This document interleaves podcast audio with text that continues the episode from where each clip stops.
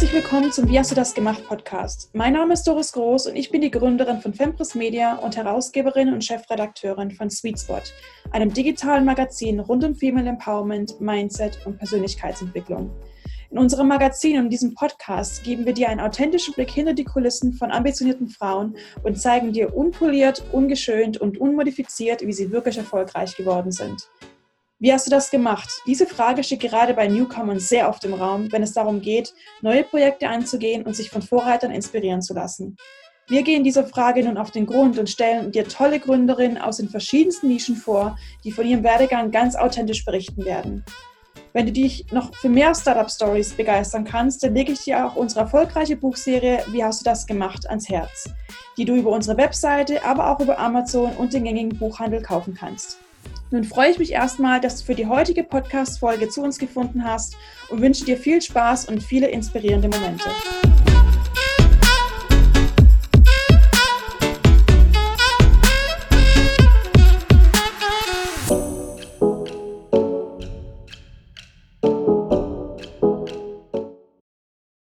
Hallo und herzlich willkommen zurück im Wie hast du das gemacht Podcast. Heute habe ich Mariah Freya zu Gast, die sich mit ihrem Partner Phil selbstständig gemacht hat in einer sehr tabulastigen Nische, würde ich jetzt mal sagen, und doch sehr erfolgreich damit geworden sind. Mariah Freya und Phil Steinweber haben 2018 Beducated gegründet, eine Plattform, die für sexuelle Happiness sorgen möchte und wieder auf geschmackvolle Art und Weise mehr Leben und Lust in die Schlafzimmer bringen möchte.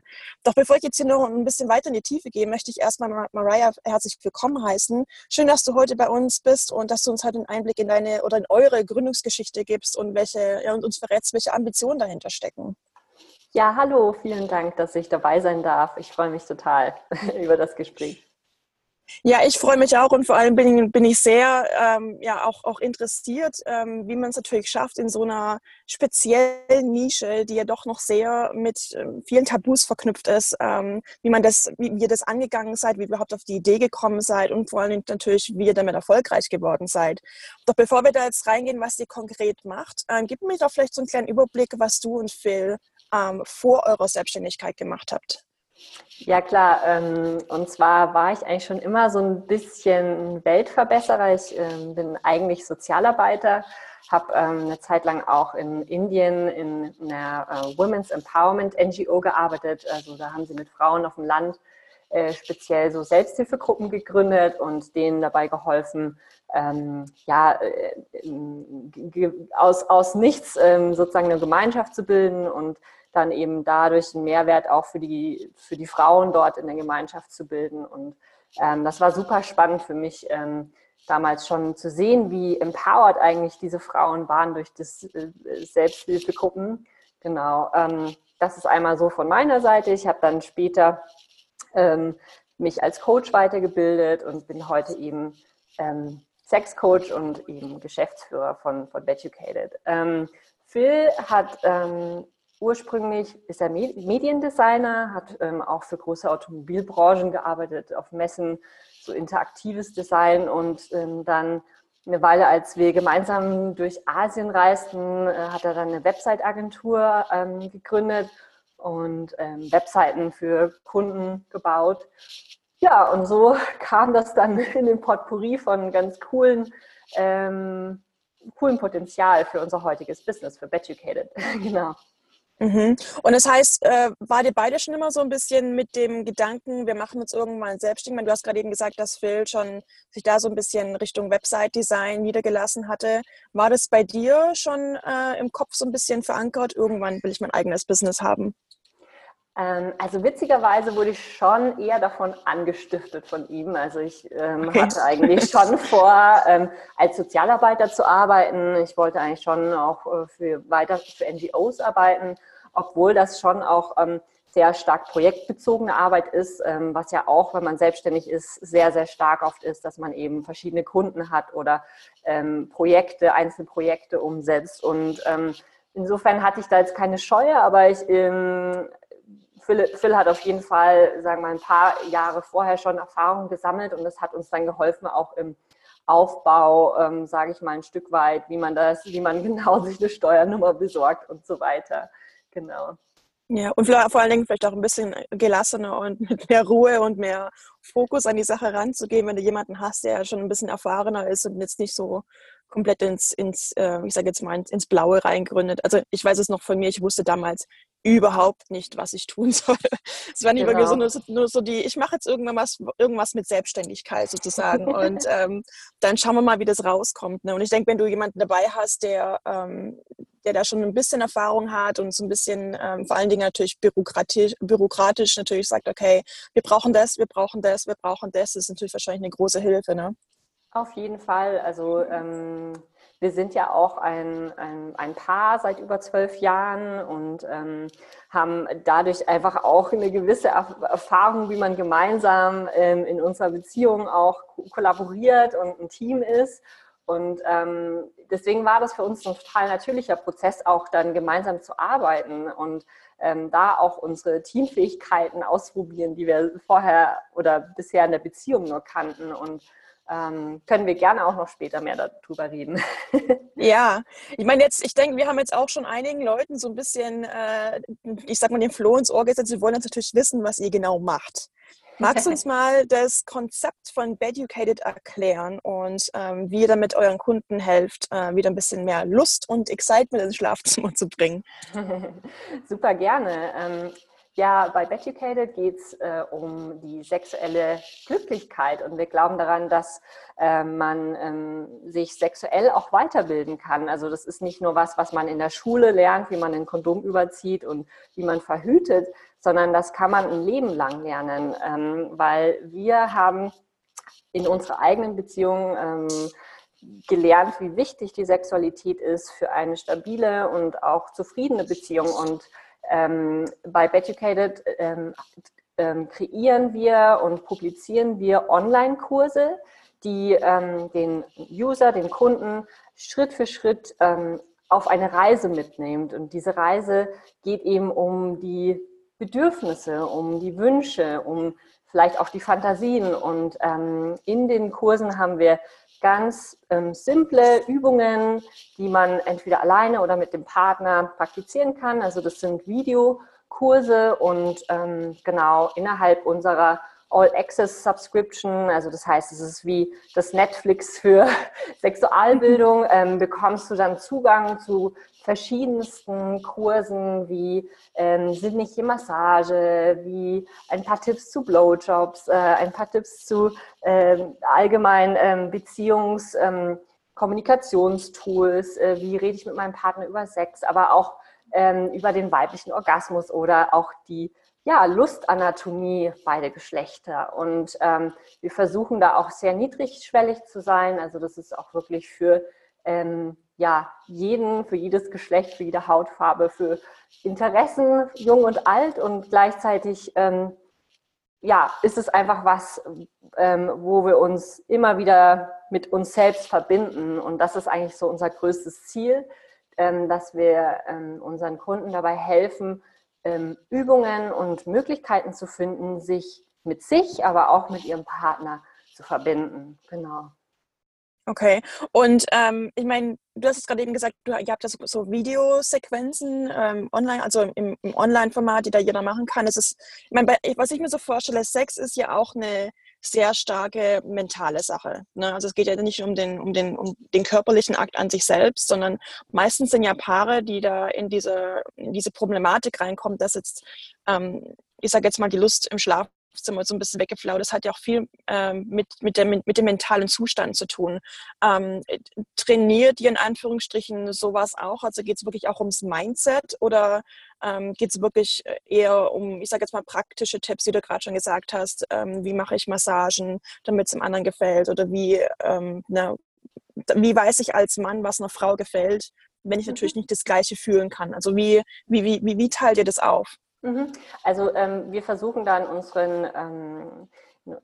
unserer Bildung sehr zeitgenössisch zu sein. Also wir arbeiten auch mit Urologen, Sexperten, Sexcoaches, Tantra-Lehrer, also sowohl auch aus der, sagen wir mal, etwas esoterischen Kiste, wie aber auch die latest Science der Sexualbildung.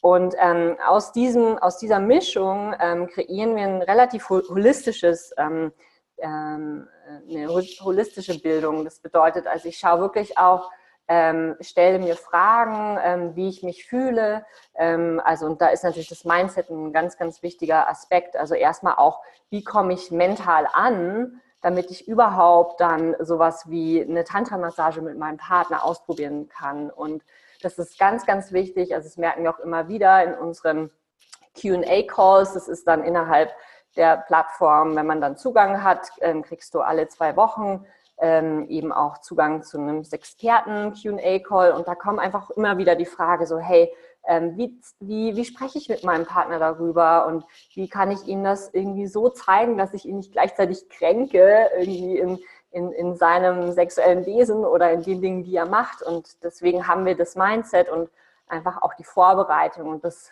Vorspiel oder das Warm-up immer mit drin. Genau, das ist uns sehr wichtig. Ja, ja. Ich glaube, es ist auch wirklich, also ich denke, es ist ein elementarer Teil, ne? Wenn du nicht weißt, wie du mit deinem Partner über Sex sprechen kannst oder dass du irgendwie nicht in der Lage bist, eben zu sagen, dass das, was er jetzt macht, dir eigentlich überhaupt nicht gefällt, ja. Weil du halt eben Angst davor hast, ihn zu kränken. Ich meine, das ist ja da, bildet ja dann schon eine Barriere, ne? Wenn der andere nicht weiß, was er falsch macht, dann kann er es auch nicht besser machen, oder, ne? Genau, und da haben wir eben auch Werkzeuge, wie man das als Paar dann auch gut navigieren kann und gleichzeitig eben herausfinden kann, so hey, wie können wir uns eigentlich Feedback geben, was liebevoll ist und was gleichzeitig halt wirklich auch auf der Ebene von wir lernen jetzt gemeinsam und nicht auf der Ebene, ich mache dich jetzt damit fertig. Genau. Mhm. Und gleichzeitig haben wir auch einfach sehr viel Angebot für Singles, die jetzt vielleicht keinen Partner haben oder auch wenn dein Partner einfach noch nicht bereit ist, sowas zu machen, kann man diese Reise genauso durchleben und da auch wahnsinnig viel lernen für sich selber. Und das wendet man ja dann auch natürlich an, ne? Auch wenn der Partner jetzt nicht da Lust drauf hat, hat das trotzdem einen wahnsinnigen Effekt. Und zwar halt für einen selber. Und dann kann man halt auch entsprechend wieder selbstbewusst kommunizieren und eben die Bedürfnisse äußern. Wahnsinn, Wahnsinn. Das finde ich wirklich interessant. Also ich denke, da sprichst du mehr Leuten aus der Seele, als es wahrscheinlich Leute zugeben wollen, ne? Weil es ja wirklich, denke ich, ein sehr großes Tabuthema ist, ne? Was mich jetzt natürlich zu der nächsten Frage bringt. Du hast mit Phil zusammen gegründet, ne? Genau. Wer von euch ist auf die Idee gekommen, sich in dieser Nische niederzulassen? Und vor allen Dingen, wie hat der andere darauf reagiert? Also da muss ich ein bisschen ausholen, aber ich versuche es kurz zu fassen. Bei uns hat das Ganze tatsächlich in Indien begonnen. Wir sind ja, wie ich schon erwähnt habe, seit 12 Jahren ein Paar. Wir haben auch einen kleinen Sohn und sind auch verheiratet seit ein paar Jahren.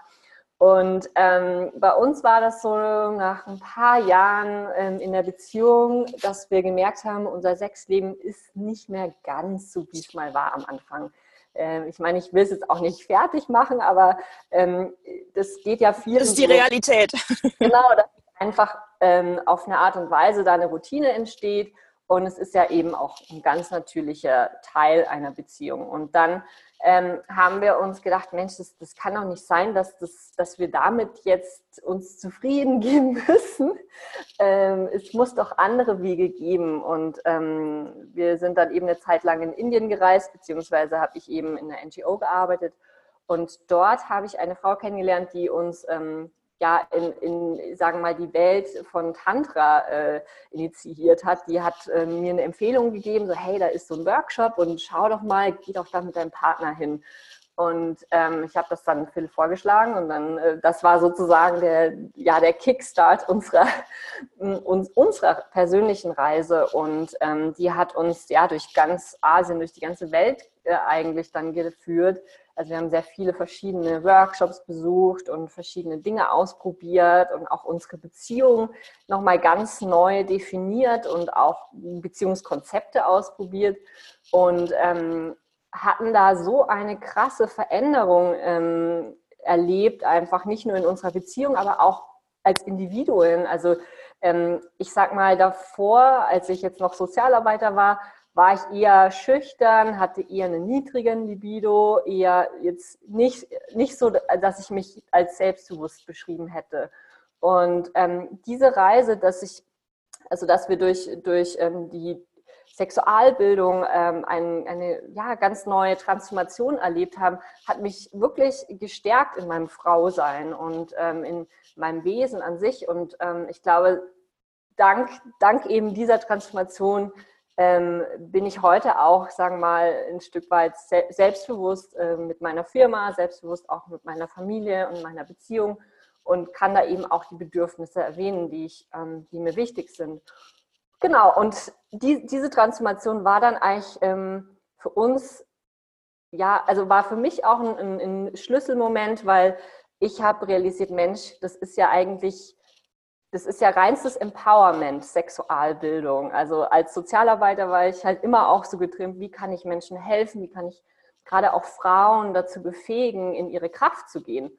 Und ja, und das war natürlich dann für mich meine eigene Erfahrung damit. Und dann habe ich mich eben weitergebildet, auch als Sexcoach, und habe dann eine Zeit lang auch andere, also Individuen gecoacht. Und dann hatte Philipp die Idee, der eben damals Webseiten gebaut hat, Mensch, lass uns doch einen Online-Kurs machen auf deiner Webseite, das wäre doch super, und lass uns das ausprobieren.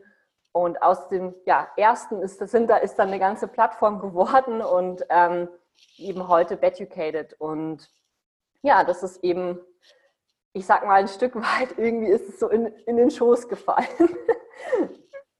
Okay, ja, ich finde es super, also vor allen Dingen auch, dass man den Mut findet, ne, sich in so einer Nische niederzulassen. Wie haben denn eure Kunden drauf reagiert? Würdest du sagen, dass sie eher so ein bisschen, ach, ich schaue mal so, aber ich gebe meine Identität nicht preis, oder ich weiß nicht, sind die eher verhalten drauf gestoßen, oder wie habt ihr die ersten Kunden gefunden und die vielleicht auch angeworben?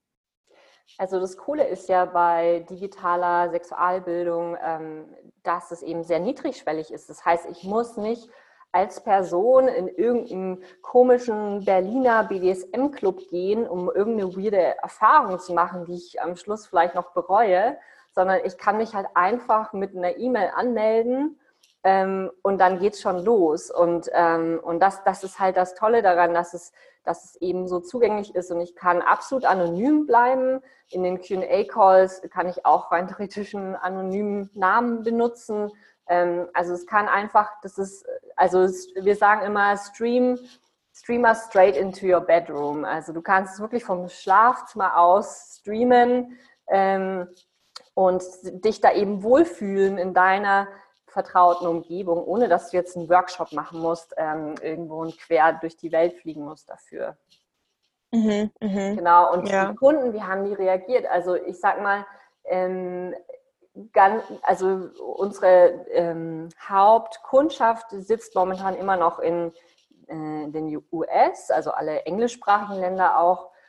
Deutschland sitzt an 4. Stelle aber, was super ist. Also wir sind auch haben auch schon erste Kurse auf Deutsch übersetzt, aber merken da schon auch, sagen wir mal, im deutschen Raum, ich glaube, wir sind ein Stück weit das nicht gewöhnt, dass wir online uns weiterbilden mit Online-Kursen. Das ist im amerikanischen Markt einfach schon ein Stück weiter. Da ist es ganz normal, dass man Online-Training macht zu allen möglichen Dingen, zum Tennis, zum Business, was auch immer. Und ich glaube, dass das jetzt so langsam auch mehr und mehr in Europa und auch in Deutschland ankommt. Und ja, dadurch haben wir sehr viele dankbare Kunden, weil die halt auch wirklich die Transformation erleben. Und sobald eben natürlich sie direkt Sachen anwenden und ausprobieren, passiert natürlich was und da kommt was in Gang. Und das ist das Schöne daran. Mhm. Das heißt, ihr seid gleich am englischsprachigen Markt oder spezifisch die USA gestartet? Genau, also wir haben alles auf englischsprachig gestartet, weil wir auch, unsere Vision ist halt einfach auch zu sagen, wir wollen wirklich die Welt ein Stück weit verändern mit Sexualbildung, weil wenn die Menschen sich verbundener fühlen mit sich selber und ihrem Partner, dann fühlen sie sich auch verbundener im Gesamten, und ich glaube, das macht einfach glücklichere Menschen und befähigt die Menschen dazu, auch ihr Leben zu leben, das sie sich wirklich wünschen. Und deswegen wollen wir halt auch jemanden in Pakistan erreichen. Und da kommt man natürlich mit der deutschen Sprache nicht weit. Also wir haben tatsächlich auch inzwischen schon über 110 verschiedene Länder, also Kunden aus über 110 verschiedenen Ländern. Und das ist natürlich toll zu sehen, dass es einfach wirklich eine globale Thematik ist. Es ist nicht nur in Deutschland Sex schlecht, sondern halt auch international. Und also da gibt es auch eine Studie, die besagt, die the Sexual Survey of Global Behavior, und die besagt eben, dass über 56% aller Liebhaber nicht zufrieden sind mit ihrem Sexleben. Also es ist wirklich, und das sind jede Menge Menschen, deswegen, es ist wirklich was dringend gebraucht wird und gerade bei den Erwachsenen auch dringend gebraucht wird, weil wir machen halt unsere Beziehungen in der Jugend, unsere Erfahrungen in der Jugend, und letztendlich diese Erfahrungen, die nehmen wir oft mit dann noch später in unsere zukünftigen Schlafzimmer oder in unsere zukünftigen Beziehungen und schleppen das immer wieder mit. Und da gibt es einfach Möglichkeiten, das zu durchbrechen und neue Wege zu finden. Ja, ja. Ich meine, was bei mir jetzt natürlich gleich eine Frage aufkommt, wenn du sagst, ihr seid in über 110 Ländern aktiv und auch wirklich international. Die Art und Weise, wie Leute über Sex denken oder wie Sex praktiziert wird, ne, ist ja jetzt zum Beispiel, ich meine, in den USA sind sie sehr freizügig, in Deutschland sind sie, denke ich, auch relativ freizügig, ne? Sind vielleicht nicht so offen wie die Amerikaner, aber trotzdem offen genug, um zu sagen, okay, wir haben Sex und das ist natürlich und das ist alles, macht ja alles Spaß. Aber wenn du jetzt sagst, ihr wollt auch Leute in Pakistan erreichen oder sagen wir mal gerade die afrikanischen Länder, die arabischen Länder, da wird ja die ganze Thematik ja auch anders gehandhabt, ne? Nicht nur, dass darüber vielleicht weniger in der Öffentlichkeit gesprochen wird, sondern auch, dass Frauen vielleicht beispielsweise den Zugang, also emotional und natürlich auch praktisch mäßig, es bleibt eher so wahrscheinlich mehr im Schlafzimmer und es darf nicht so nach außen getragen werden. Macht ihr da irgendwie Unterschiede, länderspezifisch beispielsweise, wie ihr das Thema angeht, wie eure Kunden vielleicht damit arbeiten können, beispielsweise, wenn ich jetzt, es fängt ja schon beim Aussehen an, ne? Wenn du sagst jetzt zum Beispiel, du hast eine arabische Frau zum Beispiel, die darf jetzt natürlich nicht ein bisschen aufreizender rumlaufen. Ich weiß gar nicht, ob Dessous bei denen zum Beispiel ein Thema sind, ne? Wo man sagt, das spielt vielleicht auch eine große Rolle, um den Mann natürlich mit an Bord zu holen, wenn er seine Frau sieht in schönen Dessous zum Beispiel. Macht ihr da Unterschiede, wie ihr die Leute ansprecht, spezifisch nach Land, nach Nationalität oder ist so ganz generischer Content? Ja. Also ich finde die Frage cool. Ich muss aber auch sagen, wir müssen auch realistisch bleiben. Wir sind ein Startup, also wir haben auch seit letzten Jahr Investoren an Bord und da muss man schon realistisch bleiben, was möglich ist oder was im Möglichen ist. Und ich habe oft gesehen, auch gerade bei Freundinnen, die neu gegründet haben, die dann immer gleich auf 3 Sprachen am besten alles übersetzt haben und Websites in 3 Sprachen und das würde ich nicht empfehlen, weil da kann man sich ganz, ganz schnell verlieren. Das ist wahnsinnig viel Aufwand, nur in einer Sprache schon mal das zu nailen, was man machen will. Und deswegen kann ich empfehlen, da Step by Step zu sein. Und für uns hat das einfach Sinn gemacht, Englisch da als Sprache zu nutzen, einfach weil es eben global gesprochen wird und gleichzeitig die Inhalte versuchen wir momentan noch, ein Stück weit an die westliche Sexualbildung anzupassen, einfach weil da auch der meiste Wissensschatz ist, gerade in der westlichen Sexualbildung. Und wir schauen natürlich schon auch nach Asien, was da auch existiert, was da auch für Übungen gibt. Aber ich sag mal, da sind wir schon noch auch ein Stück weit generisch oder versuchen das halt erstmal das eine zu schaffen. Und ich denke, wenn wir dann beweisen, dass wir als Startup funktionieren und da auch skalierbar sind, dann kann man natürlich das auch für den südamerikanischen Markt oder für den, du hast jetzt den arabischen Markt anwenden. Ich finde es da auch spannend, da sind einige, also wir sehen natürlich oft immer auch so die Suppression oder die Unterdrückung in diesen Ländern. Aber ich weiß von Insidern, dass gerade arabische Länder auch sehr, sehr viel Sextoys kaufen. Aber hinter verschlossenen Türen. Das war alles unter der Hand und illegal, aber sind wahnsinnige Abnehmer und auch die Sus genauso. Das zeigt mir schon, dass da hinter den Türen auf jeden Fall auch was passiert. Und die haben ja auch eine gewisse Mentalität, wenn man so aus diesem arabischen Traum 1001 Nacht, da ist ja auch was da, mythologisch. Ob sich natürlich die Leute daran orientieren, weiß man natürlich dann am Ende nicht. Aber deswegen, es ist ein globales Thema und ich glaube, deswegen kommt es auch so gut an bei unseren Kunden, genau. Ja, ja. Ich meine, ich denke, es ist einfach eine Sache wie oder eine Frage, wie offen die damit umgehen. Also ich denke jetzt nur, weil da jetzt vielleicht im arabischen Raum jetzt vielleicht nachts keine Pornos im TV laufen, heißt es ja nicht, dass die Leute keinen Sex haben oder dass die Leute keine Sexflaute im Bett haben. Ne? Es ist einfach nur mehr hinter verschlossenen Türen und man geht ein bisschen mehr diskreter damit um, als jetzt zum Beispiel in Amerika, wo du wirklich, ne, wo ja Sexualität nicht nur offen ausgelebt wird, sondern es wird ja auch offen darüber gesprochen und ne, man geht zur Paartherapie und sagt, legt die Dinge vielleicht eher offen auf den Tisch und sagt, hey, also mein lieber Scholli, tut mir leid, aber du, Orgasmus ist bei mir überhaupt nicht drin. Du hast überhaupt gar keine Ahnung, was du tust. Schön, dass du das sagst, weil ich höre auch viele von unseren amerikanischen Kunden, die das nicht so empfinden. Also dass da auch das Land ein Stück weit auch noch konservativ ist und sehr viel, ich sag mal, ein Stück weit in Anti-Sexualbildungskampagnen Gelder finanziert werden. Aber ich glaube, gut, vielleicht geht es auch nur in eine Richtung, ne? Dass man natürlich sagt, wenn es gut läuft, aber eher hinter verschlossener Hand hält, wenn es nicht gut läuft, weil das ist natürlich auch, ne, vielleicht peinlich oder was auch immer. Genau. Ne? Es gibt du hast jetzt vorhin mal ganz kurz angesprochen, ihr habt Investoren an Land gezogen. Jetzt ist natürlich da die große Frage für mich, wie bekommt man einen Investoren in einer so spezifischen Branche? Ne? Gab es da, also von eurer Sicht her, musstet ihr besondere Überzeugungsarbeit leisten und wie habt ihr den überhaupt gefunden? Also ja, auf jeden Fall haben wir da eine extra Herausforderung. Also das ist nicht nur im Bereich Kundenakquise, weil wir können ja nicht einfach auf Facebook groß werben. Da werden wir einfach schon stark eingeschränkt. Also müssen da sehr kreativ sein in der Kundenakquise. Und genauso auch mit Investoren muss man da relativ kreativ sein. Gleichzeitig ist ja Fakt, dass die Leute nicht zufrieden sind mit ihrem Sexualleben. Das heißt, da ist ein Bedürfnis da. Da ist ein Bedürfnis da, das auch ein Stück weit zu verändern oder auch neue Dinge zu lernen, damit sich der Status quo eben verändert. Und ich glaube, unsere Investoren haben verstanden, dass das ein Lifestyle-Produkt ist, also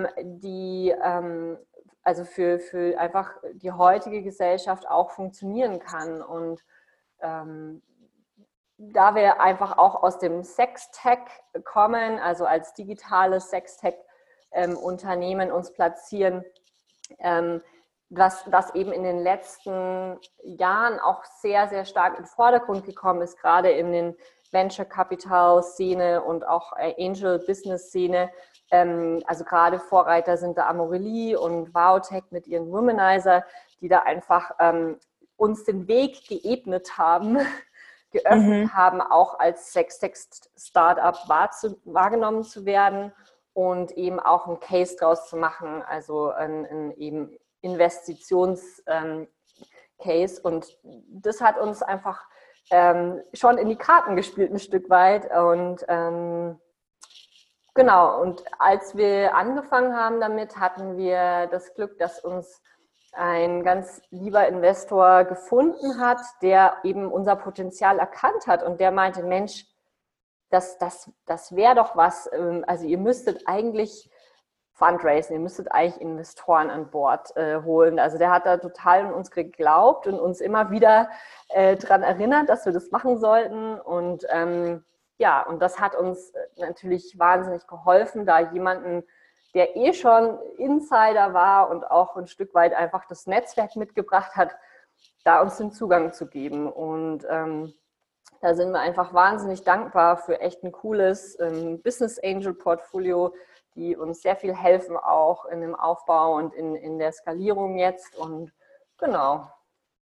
Ist ja echt super, dass ihr euch da die ganze Arbeit sparen musstet und selbst irgendwie verschiedene Haustüren irgendwie anbimmeln musstet, so von wegen, wir brauchen Funds für unseren Aufbau, sondern ihr seid gefunden worden. Ne? Das ist eigentlich wirklich das Best-Case-Szenario, das man so haben kann. Ne? Also es heißt nicht, dass wir trotzdem sehr aktiv überall klingeln mussten. Also er hatte halt dann einfach für uns schon erste Kontakte und die hatten dann wiederum Kontakte und dann muss man halt einfach weitermachen und immer wieder an der Tür klopfen und immer wieder auch darüber sprechen und ganz viele Telefonate führen. Also es war sehr, sehr, sehr viel Arbeit, aber gleichzeitig lohnt sich die auch, weil gerade wenn man halt Lust hat, wirklich auch in einem größeren Team zu arbeiten, und ist das halt ein super starke Möglichkeit, wenn ich jetzt eben das bootstrappe, also das heißt ohne Investoren mein Business aufbaue, muss ich also viel länger auch, sagen wir mal, stur bleiben und auch lange Zeit vielleicht alleine arbeiten oder nur mit einem Co-Gründer zusammen, und das ist teilweise gar nicht so leicht, sich dann immer wieder zu motivieren und immer wieder auch dran zu bleiben. Und wenn man halt gleich ein Team hat, dann kann man sich da auch ein Stück weit gegenseitig motivieren, und man weiß halt auch als Founder so, hey, ich habe eine Verantwortung, auch diese Firma weiterzuführen und weiterzumachen, auch in Zeiten, wo es einfach scheiße ist, ist das Team halt immer wieder da auch ein Anker, ein Stück weit, wo ich sage so, hey, das ist so ein cooles Team, let's do this, und das kann dann einfach schon helfen, auch gerade wenn man dann schon erste Kunden hat und ja, schon ein Stück weiter ist, ja. Ja, ja. Und jetzt ist das so, wenn man Investoren hat, dann gibt ja prozentual ja auch ein bisschen was von seinem Baby ab, ne? Wie seid ihr damit umgegangen? Hattet ihr da Bammel davor, euer Baby so ein bisschen aus den Händen zu geben? Habt ihr das wirklich als, ich sage jetzt mal, als Geschenk Gottes wahrgenommen, dass da jemand noch an eure Idee glaubt und das natürlich auch mitfinanziert? Wie war das für euch? Also als wir die Entscheidung getroffen haben, da hatten wir, also weil Philipp und ich, und wir hatten noch eine Mitarbeiterin, da hatten wir so ein bisschen so ein Plateau. Also wir hatten nicht wirklich Wachstum und wussten auch nicht so recht, wie geht es jetzt weiter. Und es hatte sich so ein bisschen wie so ein Turning Point angefühlt, oder wie so, wir müssen uns jetzt entscheiden, wie es weitergeht. Und ich habe dann schon gemerkt, dass diese Möglichkeit, Investoren an Bord zu bringen und auch vielleicht irgendwann mal ein Stück weit die Firma zu verkaufen oder auch noch in Hände, also noch kraftvollere Investoren an Bord zu ziehen, die halt wirklich einen Wumms haben können und die halt wirklich dein Business dann global um die ganze Welt schickt. Das hat uns halt wahnsinnig motiviert, diese Möglichkeit zu sehen, und eben auch ein Team aufzubauen, war für uns irgendwie super cool und motivierend, und ja, deswegen haben wir das gemacht. Wie war jetzt nochmal deine Frage? Die Frage war, ob es für euch schwer war, euer Baby aus den Händen zu geben. Ja, genau. Also es ist ja nicht so, dass du dein Baby aus den Händen gibst. Also wir haben immer noch die meisten Shares. Das heißt, wir können fast alle Entscheidungen selber treffen. Also wir führen das Unternehmen selber. Es sind eigentlich nur 2 sehr kleine Dinge, die wir abchecken müssen mit unseren Angels, wie zum Beispiel den Geschäftsführergehalt, den können wir nicht einfach so erhöhen. Aber das ist ja auch ein Stück weit okay, weil es geht ja darum, dass sie investieren in unsere Idee, in unsere Vision, und ich will ja jetzt nicht das ganze Geld auf mein Privatkonto überweisen, sondern will das ja in die Firma stecken, in die Idee, und deswegen ist das ja auch fair enough. Also für uns sind unsere Angels halt wirklich auch Mentoren, die uns helfen, out of the box zu denken und eben da auch eine andere Perspektive einnehmen, weil das sind alles Leute, die halt auch wahnsinnige Firmenerfahrung haben, mehrere Startups schon gegründet haben oder ja eben selber auch einfach Gründer sind, und diese Ressource, die kann man sich gar nicht einkaufen. Das ist einfach unbezahlbar, und deswegen haben wir uns da ein Stück weit auch Knowledge eingekauft oder für eben den abgegeben, aber die haben, also es ist eine Investition in unser Business. Ja. Habe ich das genau als jetzt mein Baby aus den Händen gegeben. Das habe ich auf keinen Fall.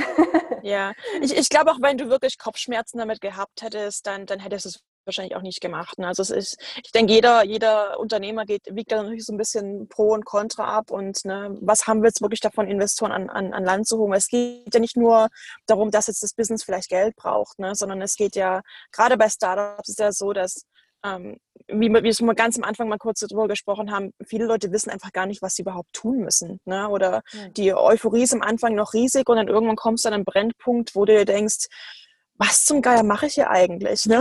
Ich habe überhaupt gar keine Ahnung. Und wenn du dann natürlich jemanden hast, der dir da so ein bisschen die Richtung weisen kann und dir vielleicht sogar eben auch das Geld dafür gibt, um solche Maßnahmen durchzusetzen, wie zum Beispiel, ne, du stehst da vor Überforderung als alleiniger Business-Mensch sozusagen und du würdest dir zwar gerne ein Team anschaffen, aber du hast nicht mal das Geld, die Leute überhaupt zu bezahlen. Ne? Und natürlich ist es so, wenn du die Leute ranholst, umso weniger die Kosten, umso weniger Expertise bekommst du logischerweise auch. Ne? Also die Leute, die ja richtig was drauf haben und dein Unternehmen vielleicht wirklich voranbringen können, die wollen natürlich auch eine entsprechende finanzielle Wertschätzung sehen. Und als Startup ist die natürlich nicht immer gegeben. Also die meisten gründen ja nicht mit einem unendlich großen Puffer an Finanzen. Und ich denke halt eben, es wischt ja so alles ein bisschen unter einen Hut. Und dass man wirklich sagt, man kauft die Expertise, man kauft die Erfahrung, man kauft Mentorship, man kauft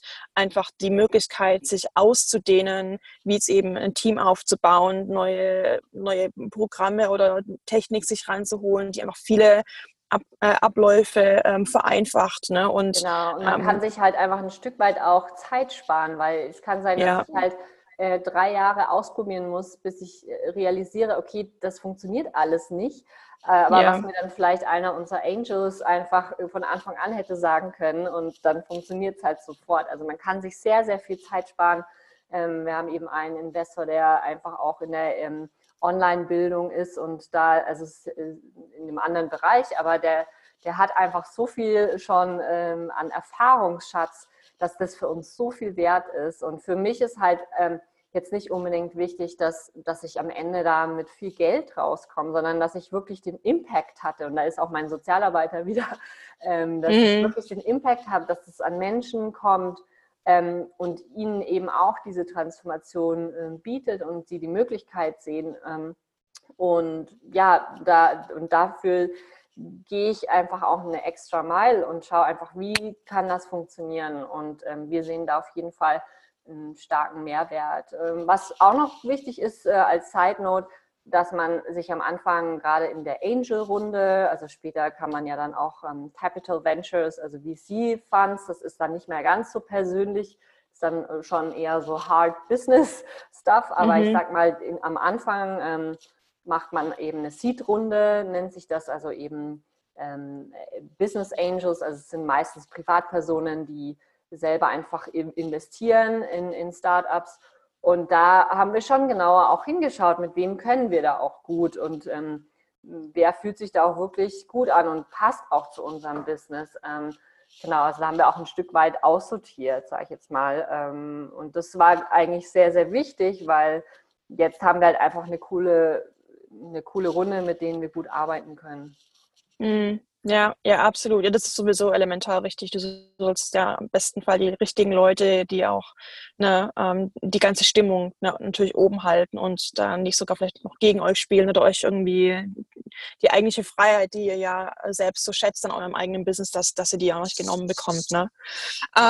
Liebe Mariah, ich würde gerne noch mal kurz, bevor wir abschließen, ein bisschen auf euer Privatleben gehen. Jetzt haben wir ja gelernt, ihr habt zu zweit gegründet, ihr seid seit 12 Jahren ein Paar, ihr habt ein gemeinsames Kind und ihr führt auch ein gemeinsames Business. So, wie könnt ihr die Grenze ziehen? Wie haltet ihr die Balance? Wie haltet ihr die Balance zwischen, okay, wir sind jetzt Familie, wir sind zwar auch noch ein Paar und wir sind gemeinsam auch Businessgründer und Arbeitskollegen und Businesspartner. Wie kann man das ausbalancieren, dass man nicht komplett wahnsinnig wird? Ja, absolut berechtigte Frage. Also ich glaube, dass unsere Beziehung schon eine besondere Beziehung ist, weil wir einfach von Anfang an total super als Team gearbeitet haben und funktioniert haben. Also nicht nur gearbeitet, sondern einfach auch als Liebhaber gut miteinander konnten und da auch schon Krisen gemeinsam durchstanden haben und immer auch als Team da super funktioniert haben. Und wir haben irgendwie so das Talent, immer das zu sage ich mal, ein Stück weit manifestieren, was wir uns vornehmen. Und ja, das, also ich sehe da schon eine Superpower auch als Kinderpaar und auch als Liebespaar und alles drumherum. Und natürlich erfordert das starke Disziplin. Also zum Beispiel versuchen wir am Wochenende gar nicht übers Business zu reden, außer wir sind gerade total inspiriert und ja, ich sag mal, ein Stück weit haben da irgendwie so einen Flow gerade, aber sonst versuchen wir eigentlich alles in die Woche zu packen, weil dann hat man halt wirklich auch so den privaten Raum am Wochenende. Wir versuchen klare auch Grenzen zu ziehen, also wenn ich eben dann beim Abendbrot bin, dass ich dann auch versuche, dass ich dann nicht mehr in meinen E-Mails hänge, sondern wirklich dann auch präsent bin mit Familie. Also da einfach auch starke Boundaries setzen, die ja auch im Sexualleben im Idealfall bestimmte Bedürfnisse auch aussprechen.